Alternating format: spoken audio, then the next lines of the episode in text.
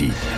Et à 7h30 sur les routes bretonnes, prudence sur l'A84 avec toujours ce ralentissement en direction euh, de Rennes qui grossit de minute en minute. Vous êtes au ralenti à partir de Liffré maintenant, soit plus de 20 minutes de bouchon en direction de Rennes.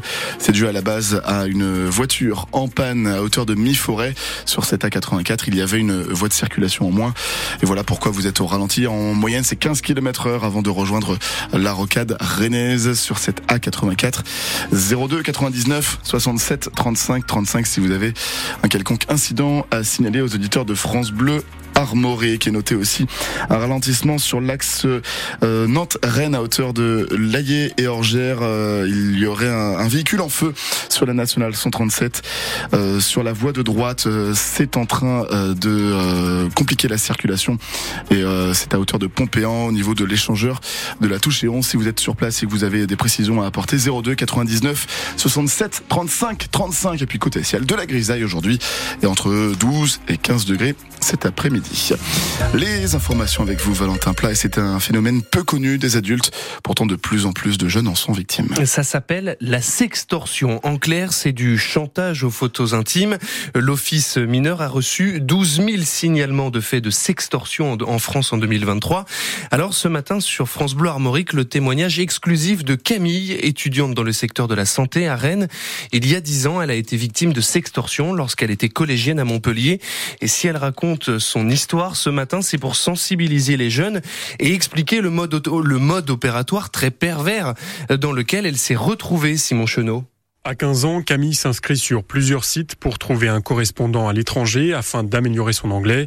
Elle ne se doute pas qu'elle est tombée sur un prédateur sexuel. Lui est arrivé assez vite. Il me disait être britannique, avoir 17 ans. Et on commence à parler de tout, de rien. Au début, c'était sympa. Deux semaines plus tard, les demandes sont beaucoup plus intimes. L'inconnu lui envoie une première photo de son sexe. Il m'a envoyé une première dick pic que j'avais pas demandé, mais il voulait que je vois l'effet que je lui faisais. Sous emprise, Camille craque. Elle pense envoyer une photo qui s'efface automatiquement. Le piège se referme et les menaces arrivent pour aller toujours plus loin. Puis il s'est mis à me demander de faire des vidéos avec lui. Ce à quoi j'ai répondu que ben non. Quelques jours après, il m'envoie un message. Comme tu refuses, ben, je suis obligée de te faire chanter. Euh, si tu fais pas ce que je veux, ben, je balance ta photo à tous tes contacts Facebook. Après plusieurs mois de discussions, de photos, de vidéos, elle menace de se suicider et réalise donc que le jeu de séduction est allé beaucoup trop loin. On se sent salie, on se sent honteuse. Moi, c'est ce qui m'a fait le plus mal. C'est pendant longtemps, euh, j'avais honte et je me suis sentie coupable. J'ai été diagnostiquée assez vite avec un stress post-traumatique. Je dormais plus, euh, le moindre truc, euh, tout me ressortait à la figure.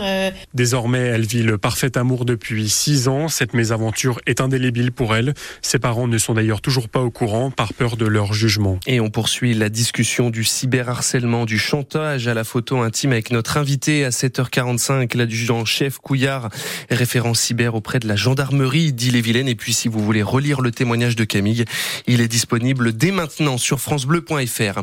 Le procès à présent pour rendre justice au policier Éric Masson. Ce procès, il débute aujourd'hui, trois ans après avoir été abattu en plein jour à Avignon. Le brigadier effectuait un simple contrôle de stupéfiant auprès d'un homme. Ce dernier refuse et sort une arme pour tirer à deux reprises.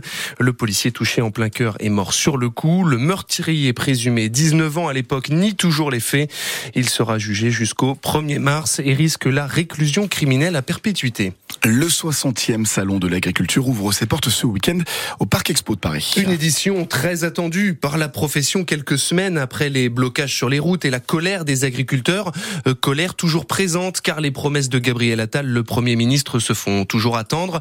Amélie Rebrière, responsable nationale de la coordination rurale, appelle les banques à la mise en place d'une année blanche afin de préserver le portefeuille des agriculteurs.